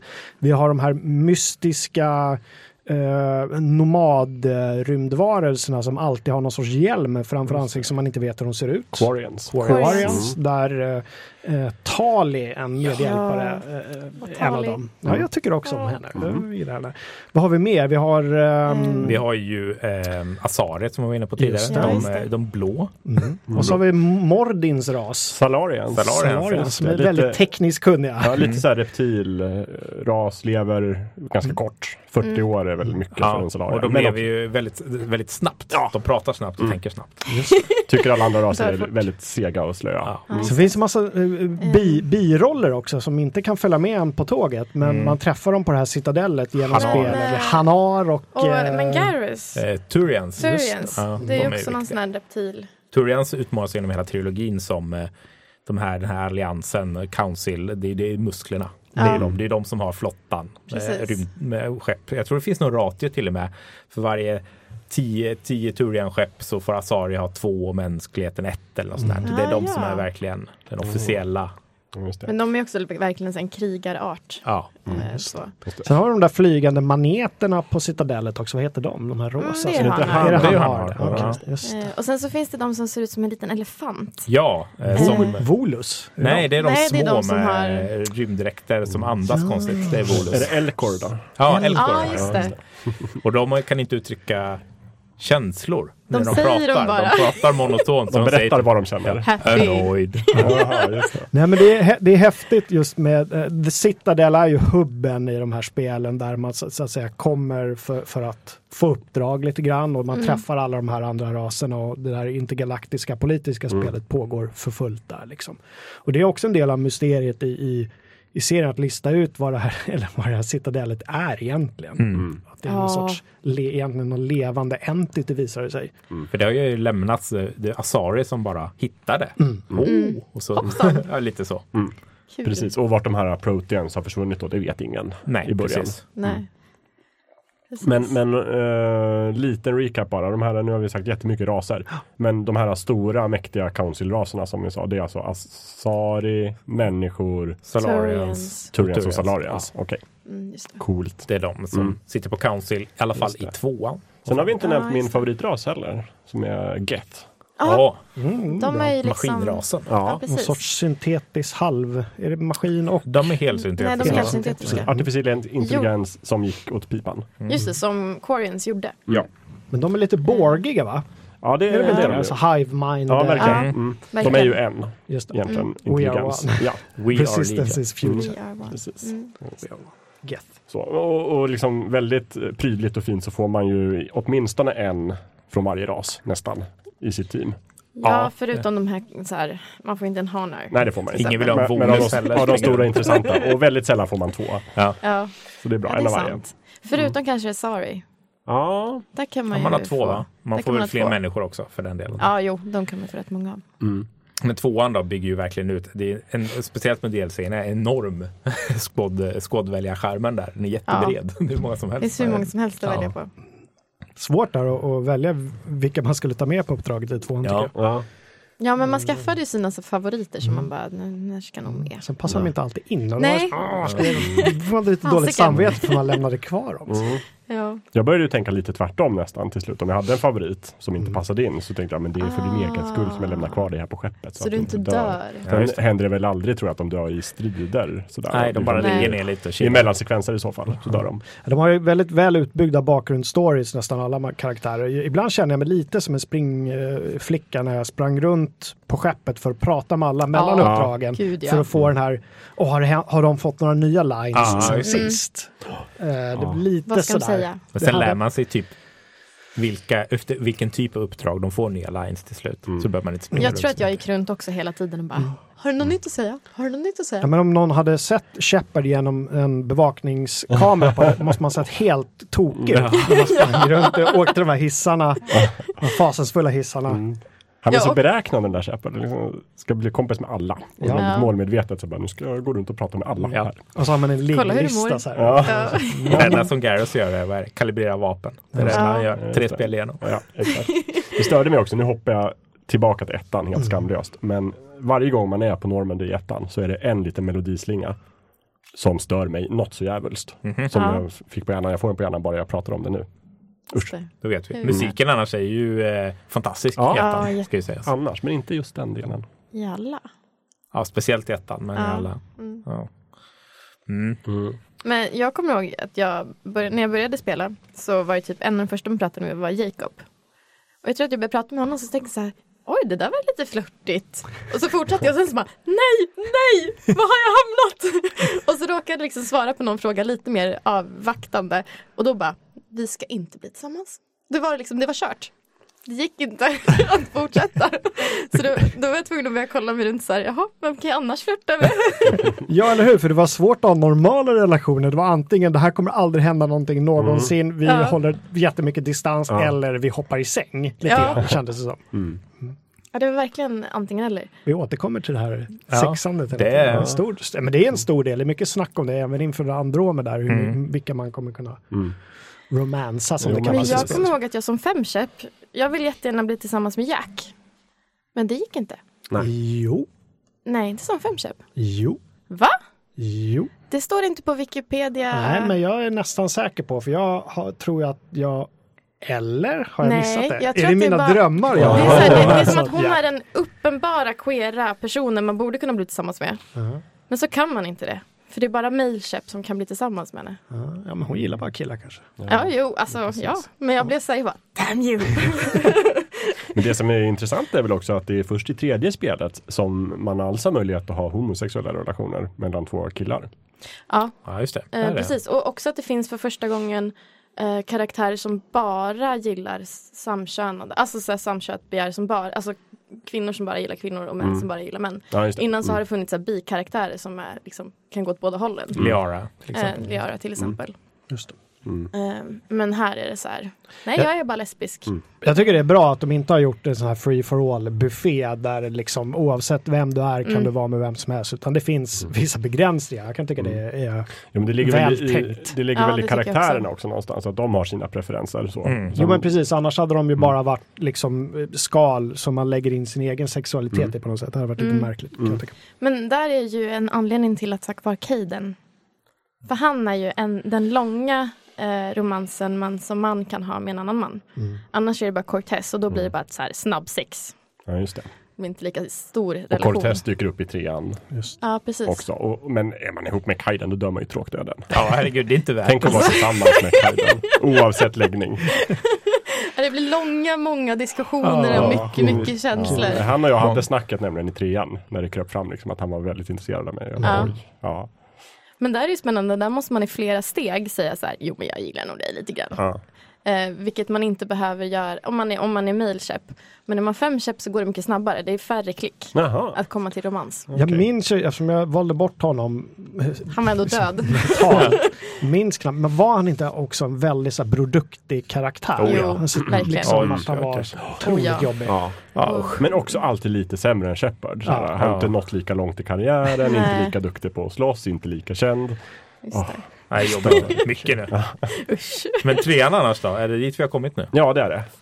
Så efterlängtat också, tänker jag. När kom den? 2000... Vad var det? Jag kommer faktiskt inte ihåg. Men var är vi storymässigt nu då i 3:an? I 1:an så lär man känna raserna, man lär känna det stora hotet. Och i 2:an så... hämtar man medhjälpare och lär känna Cerberus. Just det, Cerberus. Är väl ganska mycket fokus där. För de är ju med en hel del i 3:an. Och typ bekämpa Collectors där. Ja, men det är egentligen lite av ett sidospår hela den Collectors. Det är nog mest Mm. Men inför trean då? Sen dör Shepard i tvåan, som vi var inne på. Mm. Och återuppstår då, blir byggd av Cerberus. Det är därför man jobbar ihop med dem. Men sen lämnar man väl dem i slutet på tvåan och tänker att ni är ju galna. Jag går tillbaka till alliansen. Och trean börjar ju egentligen med att mänskligheten har väntat på de här Reapers som ska komma tillbaka. Och så gör de det. Ja. Men är det inte också lite grann att så här, rådet har inte riktigt trott på Shepard helt fullt ut? Nej, precis så är det. Utan så här, de har bara, ja, det kanske du tror kommer. Och sen kommer de där med full kraft och alla bara, shit! Men beror inte det också lite på hur man har spelat? För jag tycker jag var ganska duktig i att övertyga dem om problemen. Tvåan börjar. Man kan välja lite grann också vilken mänsklig representant man sätter i rådet och sådär. Mm, just det. Men tvåan börjar alltid med att de har kommit fram till att du kanske tror på det här. Ja. Men, och även om man väljer Anderson då, som är mest gillar Shepard bäst till då, så han kan inte övertyga dem. Utan i tvåan, nej. Ungefär säger de då. Mm. Och sen så blir de ju rätt snabbt så här i trean då bara... Nej, hjälp oss. Ja, det blir tydligt för alla där att det har de fanns. Ja, för de här Empire State Building stora rymdvarelserna, maskinerna sticker ner sina bläckfiskklor i stora städerna på jorden. Ja. De har så otäckt ljud också när de så här, de tar över jorden, det är väl så trean börjar. Ja. Och man flyr från jorden till Citadel, är det väl, rent konkret. Ja. Mm. Och då är det krig i hela galaxen och man ska samla ihop liksom ena motståndet egentligen. Ja. Samla alla de här raserna. Gör lite igen. Konstiga sidequests hinner man med under tiden också. Ja, det gör man. Ja, fastän det är bråttom. Och där kom vi väl in på något som trean fick rätt mycket kritik för, har jag för mig, att det här ihopsamlandet även innefattade att du skulle spela multiplayer för att få det som folk kallar för the perfect ending. Så var det. Om du inte spelar multiplayer när trean lanserade så kunde du inte få upp tillräckligt med sådana här poäng för att få då det bästa slutet. Mm.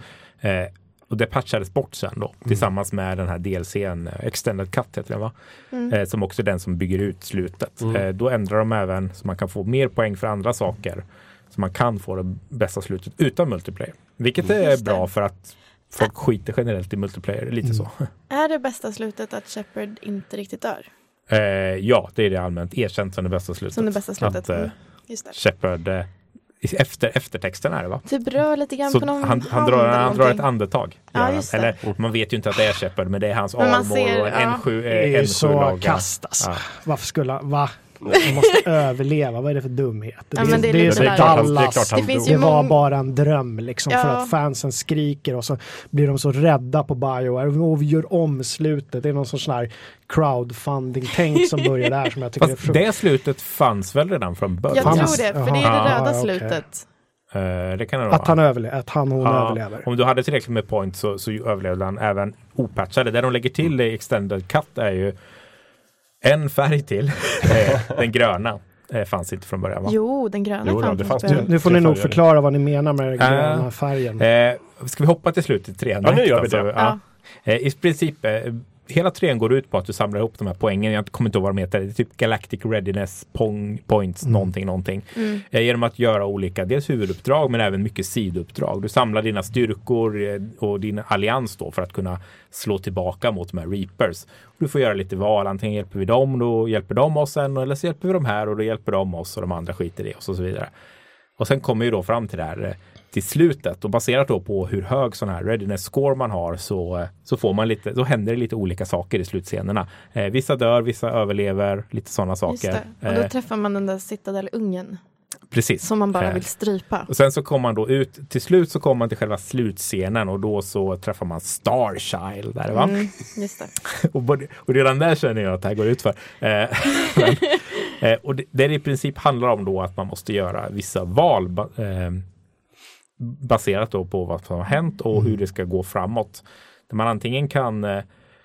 vad finns det? Det finns två huvudval. Det ena är det röda valet då man bestämmer att Reapers ska dö. Men det finns väl, om man går till vänster, då får man det röda slutet. Går man i mitten får man det gröna och går man till höger får man det blå. Så kan det vara så. Men det röda går i alla fall ut på att Reapers dör, är det inte så? Allt typ syntetiskt dör. Och då dör även de här Geth som man kan ha blivit polare med tidigare och även ens AI-polare från skeppet. Idea dör som man kan också vara polare med. Det känns ju lite ledset sådär. Och de här mass relayerna, de försvinner. De går sönder. Ja. Det är också baserat på mycket sådana här Galactic Radiance. Antingen sprängs de helt eller så går de sönder men går att reparera. Ja, ja. Det är många sådana små detaljer som spelar roll baserat på om man... Mm. Hur redo man var. Precis. Mm. Eller så väljer man det andra, vilket är det blå, va, tror jag. Och då blir man artificiell, är det inte så? Nej, det är grön. Nej, men då får man liksom... Då tar man... Man åker in i Reaperserna på något sätt och får bestämma över dem. Ja, just det. Man tar över. Man Shepard styr Reaperserna. Precis. Det. Just det. Okay. Det kan annars vi blandar ihop röd och blå nu, men skitsamma egentligen. Nej, men jag tror att det är så. Ja. Och sen så finns det den i mitten där... allt som är syntetiskt får lite organiskt i sig. Och allt som är organiskt får lite syntetiskt i sig. Precis, så det blir något... Fin det var det slutet där. Jag valde, så det är min upplevelse av det här. Jag tyckte det var superbra när ID och Joker, det är då piloten på The Normandy, och ID är den här artificiella intelligensen som har någon sorts form. Och de blir kära i varandra och det blir lite löv och Shepard dör. Vet ni vad jag gjorde första gången? Men Shepard dör ju inte riktigt. Eller hon liksom blir ju en del av hela processen. Ja, så hon pulveriseras, typ dör, men inte riktigt. Men hon finns inte kvar. Nej. Men jag tyckte det var ett väldigt fint liksom avslut. Jag kommer ihåg att jag skrev min recension att vi var klara med varandra nu, jag och Shepard, och jag var nöjd med det. Och därför blev jag så arg när alla... Men du borde se Extended, för då är det jättefint, det slutet det gröna. Man får en jättefin berättelse om hur typ så här, kolonierna, hur de fungerar och fortskrider och hur alla arterna liksom finner fred typ. Men det kanske jag gillar ut det här. Jättefint. Ja, jag tror du har dömt ut Extended lite på falska grunder nästan, för att det ändrar inte sluten i sig. Däremot så lägger det till ganska mycket material efteråt. Okay. Vad som händer och vad det fick för konsekvenser. Extra filmklipp och extra grafik och men jag gillar ju öppna slut. Där man får själv få läsa in. Ja, jag tycker det här blev bättre. Jag tycker inte att det blev sämre, men jag hade inte heller behövt något extra slut. Jag tyckte slutet var bra så. Vad gjorde du i slutet? Jag sköt Starchild faktiskt. Ja, just det. Gjorde jag. Jag kan hälsa att då får man det dåliga slutet där Reapers tar över helt enkelt. Samma som man inte gör ett val alls. Då bara... Ja, men fuck you då tar de över, spränger allting och så, klart. Men alltså har man har förberett någon sån här beacon som ändå har all information till nästa generation. Det är Liara som gör det, va? Ja. Och så sitter hon där och som något hologram. Då. Välkommen, så här funkar det. Så kan man också göra. Det som många var arga på med slutet var väl att de har spelat igenom 3 spel och gjort jättemycket val med sin Shepard. Och liksom påverkat galaxens öde. Och sen så visar det sig att valen egentligen handlar bara om att välja vilken färg slutsekvensen ska ha. Men det var ju lite så det jag såg kritiken. Ja. Och då jag menar inte alltså, det är väldigt förenklat att säga vilken färg. Men att det kvantiserades så hårt till 3 stycken alltså ganska nyanslösa val. Det var det jag kände. Man har gjort så otroligt mycket val under den här serien. Och sen när det väl kommer till klimaxet så var de här 3 ganska... onyanserade valen. Fast för mig har det inte med varandra att göra. Oavsett vad man har gjort för val så får man ju samma 3. Jag tänker det är liksom frikopplat slutet från vad man har gjort för val under spelet. Och det var nog precis där jag hade gärna sett det skrivet som att slutet faktiskt på något sätt tog hänsyn till mera. Men hela 3 egentligen är ganska tuffa på i sin takt lite oavsett vad man har gjort för val, och redan där känner väl jag att det börjar gå åt det här hållet. Fast det kan ju rätt stor skillnad sen i liksom the extended ending så här, beroende på vilka typ som man råkade döda Gets eller Quarians. Jo, typ. Men då är det ändå bara liksom det var därför jag tycker extended ending blir bättre ska jag säga, just för att man får den förklaringen, men det är fortfarande bara jag kan ju inte säga så här, ni skulle gjort så här, för jag är inte direkt spelutvecklare, men ja. Men det är väl också just det här kanske att jag gillade ju aldrig riktigt att göra de här viktiga valen. Så jag blev ju glad när jag såg att de inte var så viktiga. Lite ångestladdade för dig. Ja, men lite sådär. Jag blev och så också bara, ja men det är väl självklart. För mig handlade ju slutet mer om att man ska välja hur universums öde ska avgöras. Ska liksom maskin och människa funka i harmoni eller inte. Ja, just det. Jag valde ju den här mittengrejen och jag grät som jag vet inte vad. Alltså det var floder forsade. Speciellt med det utökade slutet, för det var också så här, jag har ju också skrivit uppsats på den här och det är liksom hela min tes bara slöt samman jättefint och det blev så här, precis vad jag ville i uppsatsen. Nej, jag var också lite rörd under slutet. Jag tyckte det var det kan bero på att man har investerat väldigt mycket tid också i det, att det blev en sorts Jag tycker känslomässigt var det ett väldigt bra slut. Mm. Ja, men alltså, jag tycker det är fortfarande ett jättebra spel. Jag hade bara... Jag vet inte. Något mer. Ha mer färger än tre. Men där har du ju åtminstone de högljudda majoriteten på internet med dig, Emil. För det är många, som...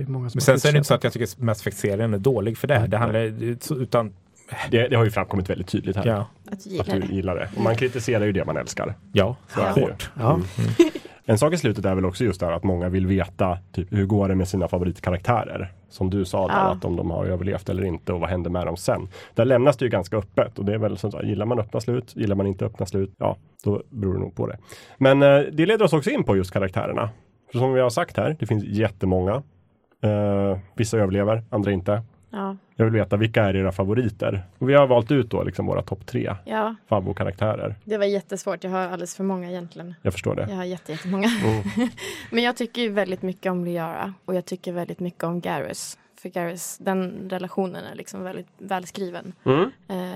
Och sen så är jag jättesvag för Idi. Som jag liksom... speciellt i 3:an där när hon får kropp och faktiskt typ följer med ut på uppdrag och sådär. Mm. Det är väl det vi får säga också, just det här med artificiell intelligens är lite kontroversiellt i Mass Effect-universumet. Mm. Just med tanke på hur det gick med Geth och sådär. Ja, precis. Så är det lite oroliga. Förbjudet till och med. Mm. Ja. Men Ivy är en olaglig artificiell intelligens. Mm. Precis. Mm. Mm. Så att, det är mina 3 favoriter. Det är de du tar med dig på mission. De flesta, Emil då? Jag tycker etta är Mordin, skulle jag säga. Mm. Jag gillar verkligen honom. Fler gånger har jag spelat igenom det. Jag har spelat hur många gånger som helst, det har jag inte gjort. Men han växer varje gång. Och när man väljer om han... Eller han dör helt enkelt. Det är... shit. Det är så fantastiskt jobbigt och jättebra del av den serien. Fantastiskt bra. Förutom med Mordin så gillar jag ju Garrus. Skulle jag säga, andra plats. Han är bara där och är konstant skön. Han blir också, han har en pinne i ryggraden och väldigt så här, väldigt uppstyrd är han. Men han är skön och glidig och blir också bättre när spelen går, tycker jag. Fånig röst. Mm. Ja, lite. Och sen mycket calibration. Mycket calibration. Men den romansen med Garrus är också väldigt rolig. Ja, den är kul.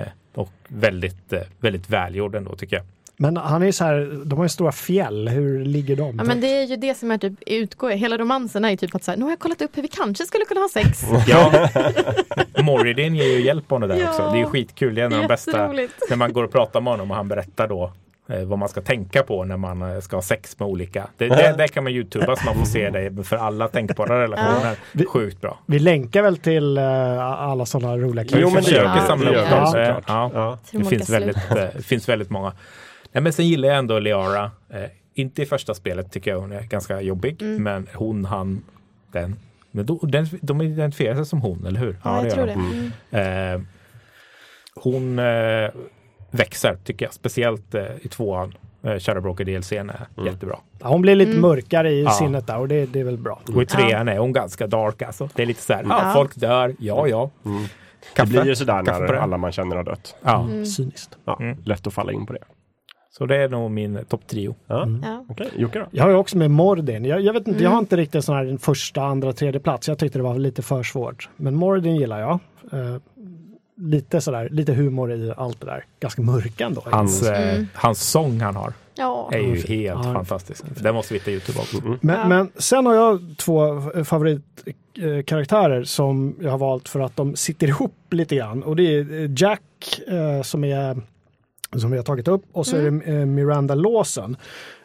Och de hör ju ihop så att vida att Jack är ju frukten av ett experiment som den här organisationen Cerberus har gjort. Med eller utan The Elusive Mans medgivande, det vet man inte riktigt. Men de experimenterade ju på henne och en massa andra barn. För att ta fram, göra det perfekta vapnet egentligen, va? Och hon till slut slog sig fri. Medan Miranda Lawson, de är båda människor de här, medan Miranda Lawson är en Cerberus uppfostrad kvinna. Så att jag gillar dem båda, men även konflikten som uppstår mellan dem 2 när de kommer på att just det, men du är ju Cerberus. Då säger ju hon Miranda, nej men det visste inte Cerberus om. Det gjorde den här avdelningen på eget bevåg med experimenten. Joshema. Men jag tror att hon trodde på det. Jag tror att hon faktiskt genuint trodde att det här var en avstickare som inte. Och det får man väl se också, tror jag, när hon liksom lite grann det här bryska uppvaknandet när hon inser kanske att oj då, var mycket som pågår här i Cerberus som jag trodde så mycket på. Ja. Så Miranda Lawson som spelas av en man hör det lite så Aussie-dialekt, och det gillar jag också lite så här. Inte riktigt brittiskt, men hon, jag tror jag har skrivit men upp det, Yvonne kanske... Strahovski, jag tror. Just det.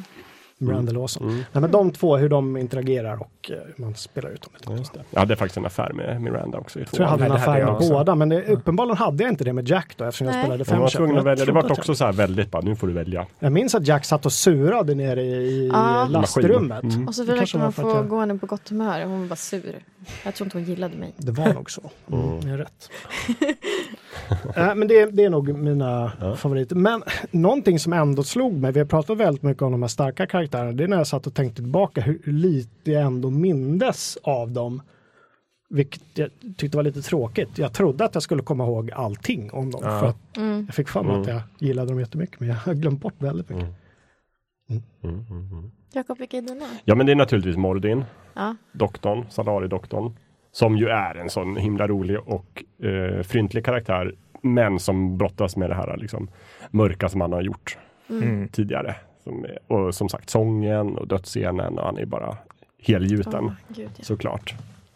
Och som sagt, det var honom jag fick spela om liksom minst 5 timmar för att få hålla liv i. Ja, det skulle jag nog också gjort. Men det, ja, såklart.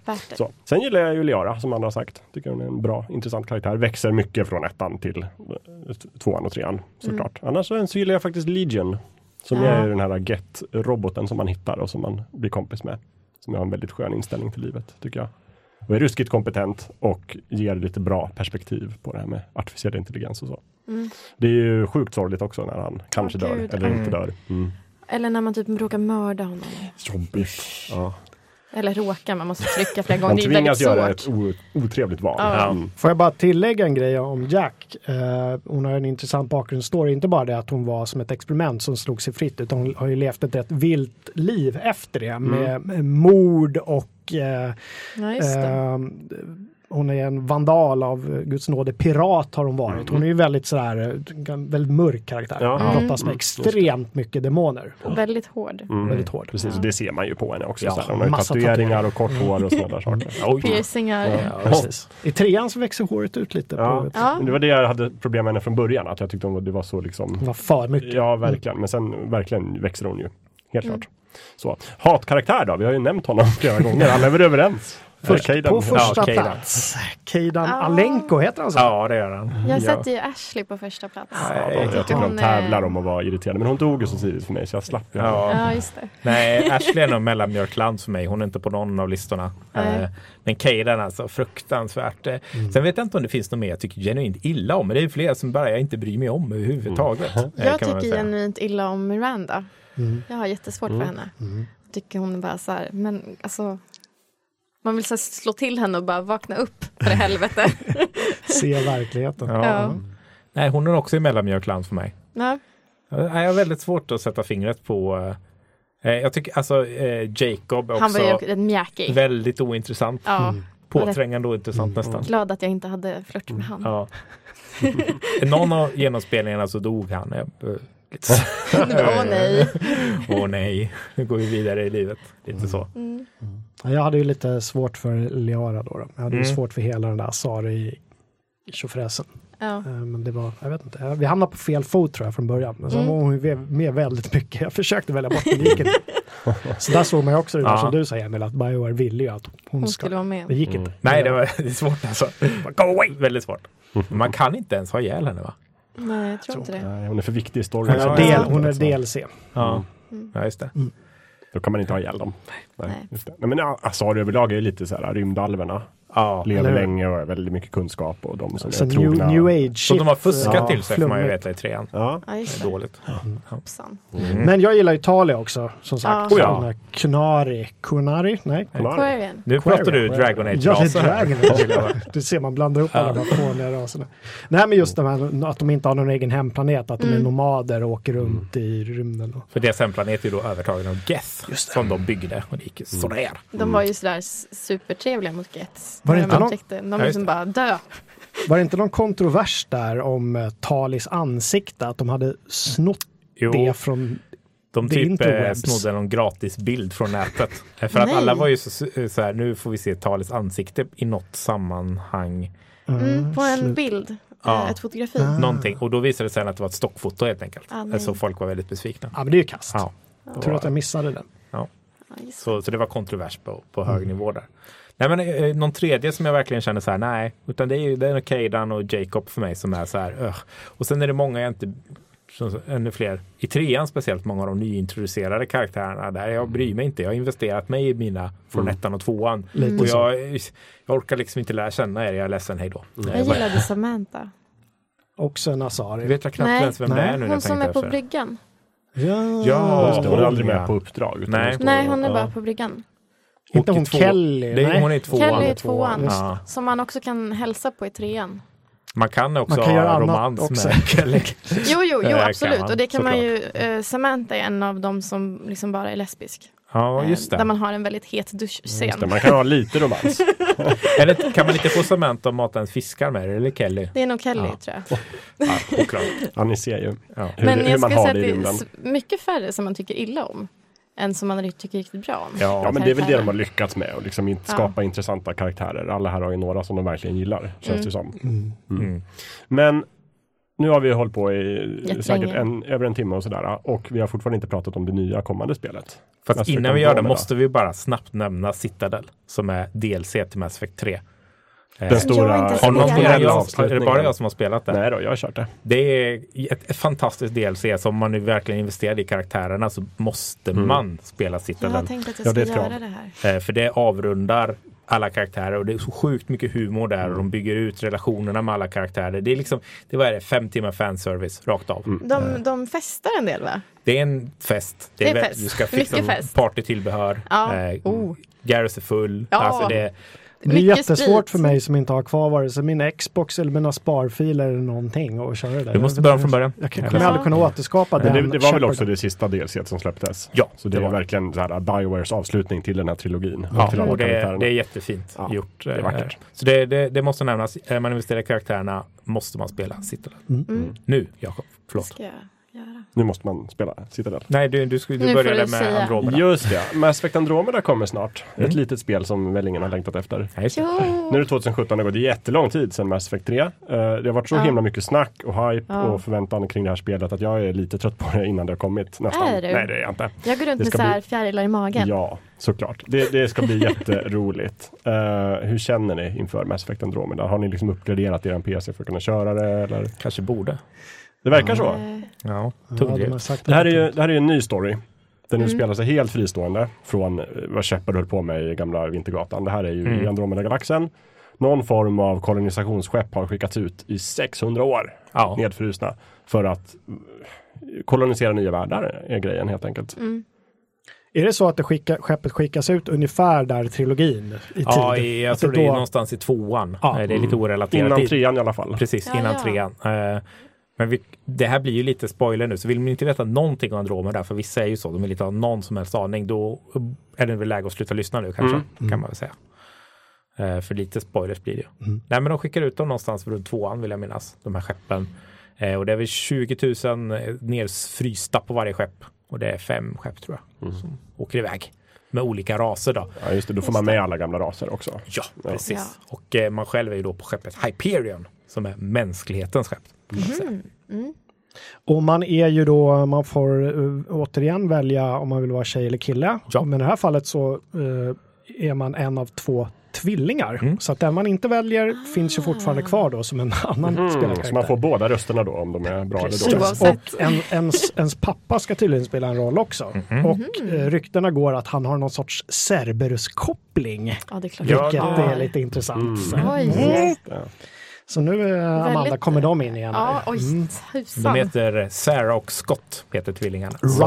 Ryder, ja, som förvalda namn. Just det. Och när man skapar sin karaktär också, det tog du reda på, Emil, när du var och tittade på spelet, att då kommer så att säga hur du formar din huvudperson även påverka hur pappan och brodern eller systern då ser ut. Är det sant? Genetiskt så. Gud, vad coolt. Så är de mörkhyade och vissa drag antagligen kommer följa med oss. Ja, det är rimligt. Mycket rimligt. Men coolt. Så ser det ut. Man vaknar upp i den här Andromeda-galaxen. Det ska vi säga så också att jag har spelat första timmen ungefär av det här spelet hos EA. Jag ska försöka ducka Spoilers även där. Även för er som är i det här rummet. När man vaknar upp på det här skeppet då, så är man i den här galaxen och ska ta sig an de utmaningar som är där. Och något som är ganska tydligt och ganska speciellt mot trilogin är att man är en riktig nobody i den här. Man är inte Shepard är hjälte, det är klart liksom. Här är man är ingen alls överhuvudtaget. Mänskligheten, vilka det är i princip. Alltså lite på den nivån är det. Men du har väl ändå en rätt framträdande roll i ditt kollektiv som Pathfinder, eller? Ja. Är inte det de typ någon sorts boss på de här skeppen? Jo, fast det är ändå 20 000 personer i galaxen. Det är ingen, det är egentligen... man är inte en. Nej, just det. Men man är någon på skeppet. Man är någon på skeppet. Man har stuff att säga till dem. Men i det stora hela galaxen så är man ingen överhuvudtaget. Och det sätter den ganska tonen. Man måste kämpa för att etablera sig för att bli någon. Lite. Ett skillnad från Shepard. Spekter. Gå för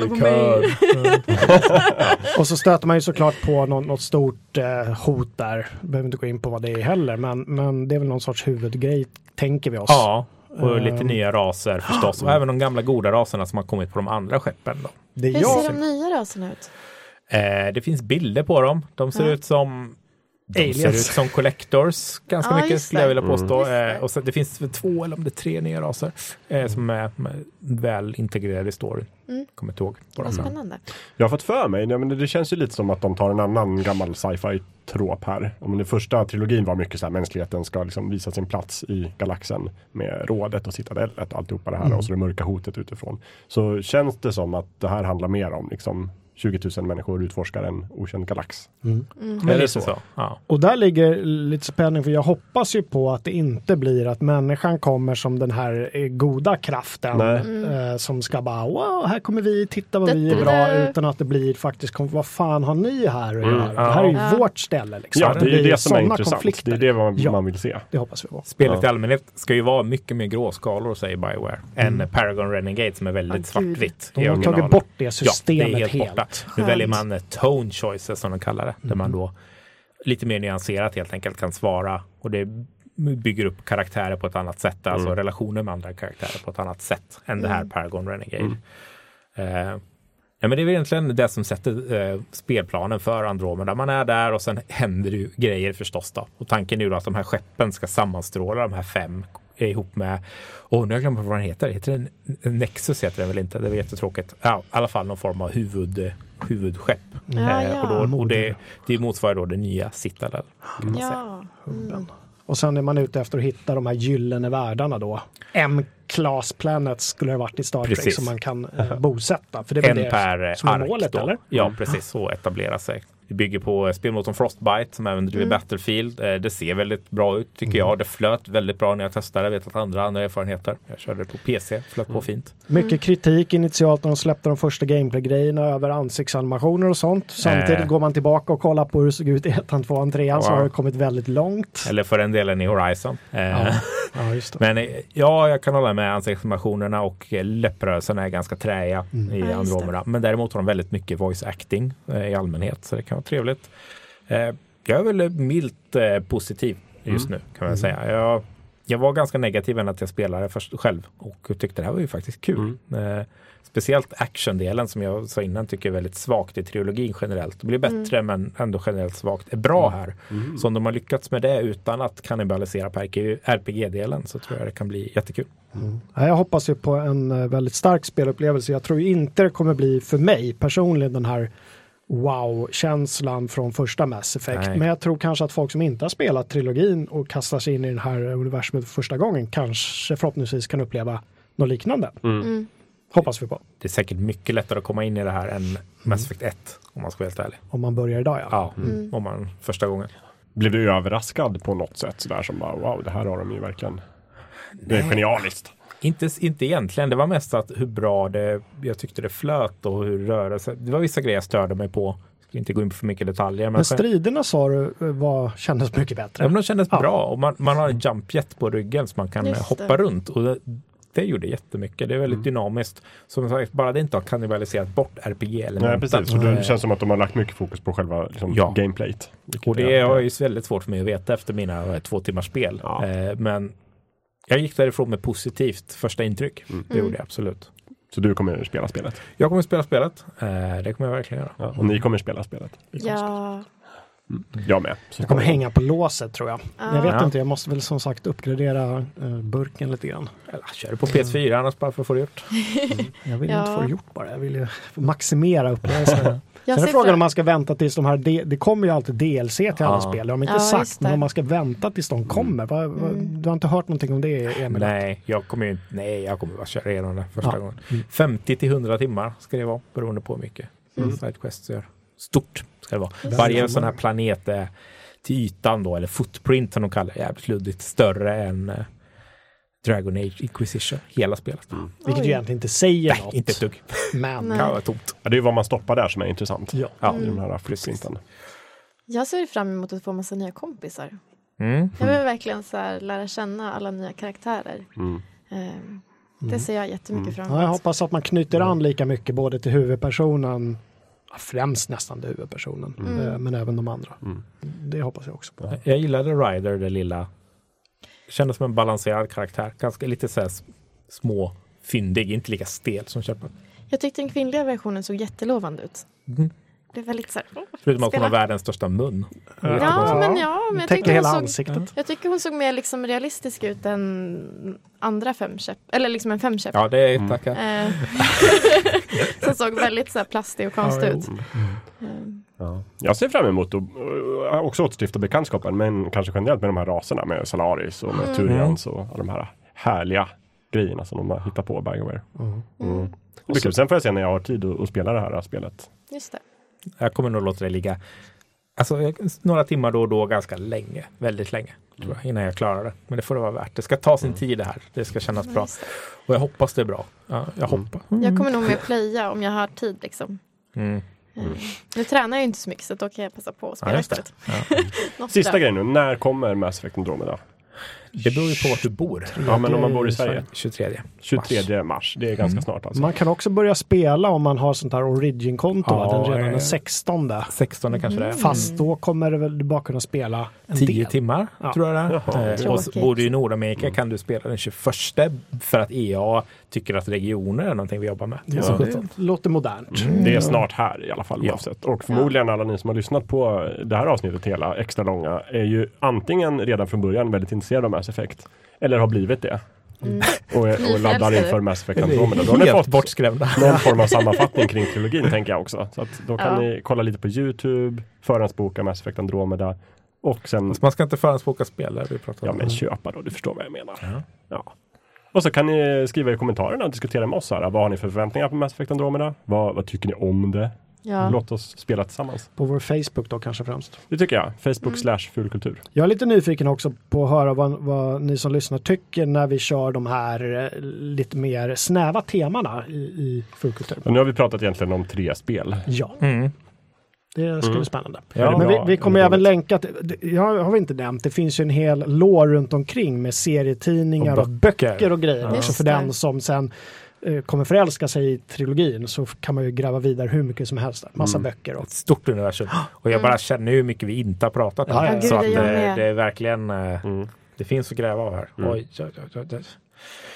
Ja. Just det. Men vi kan inte prata hur länge som helst. Det kan vi verkligen inte redan nu. Tycker det får räcka nu med Mass Effect. Men jag tycker ändå vi har hunnit med ganska mycket i ett så stort och rikt och omfattande universum. Bra jobbat av oss. Om 2 veckor, då är Fulkultur tillbaka igen. Då kommer vi att prata om någonting helt annat. Bara så ni vet. Fast vi kanske kommer titta tillbaka på Mass Effect, det här, vad har du gjort de sista veckorna? Ja, det är mycket möjligt. För då har vi kommit också.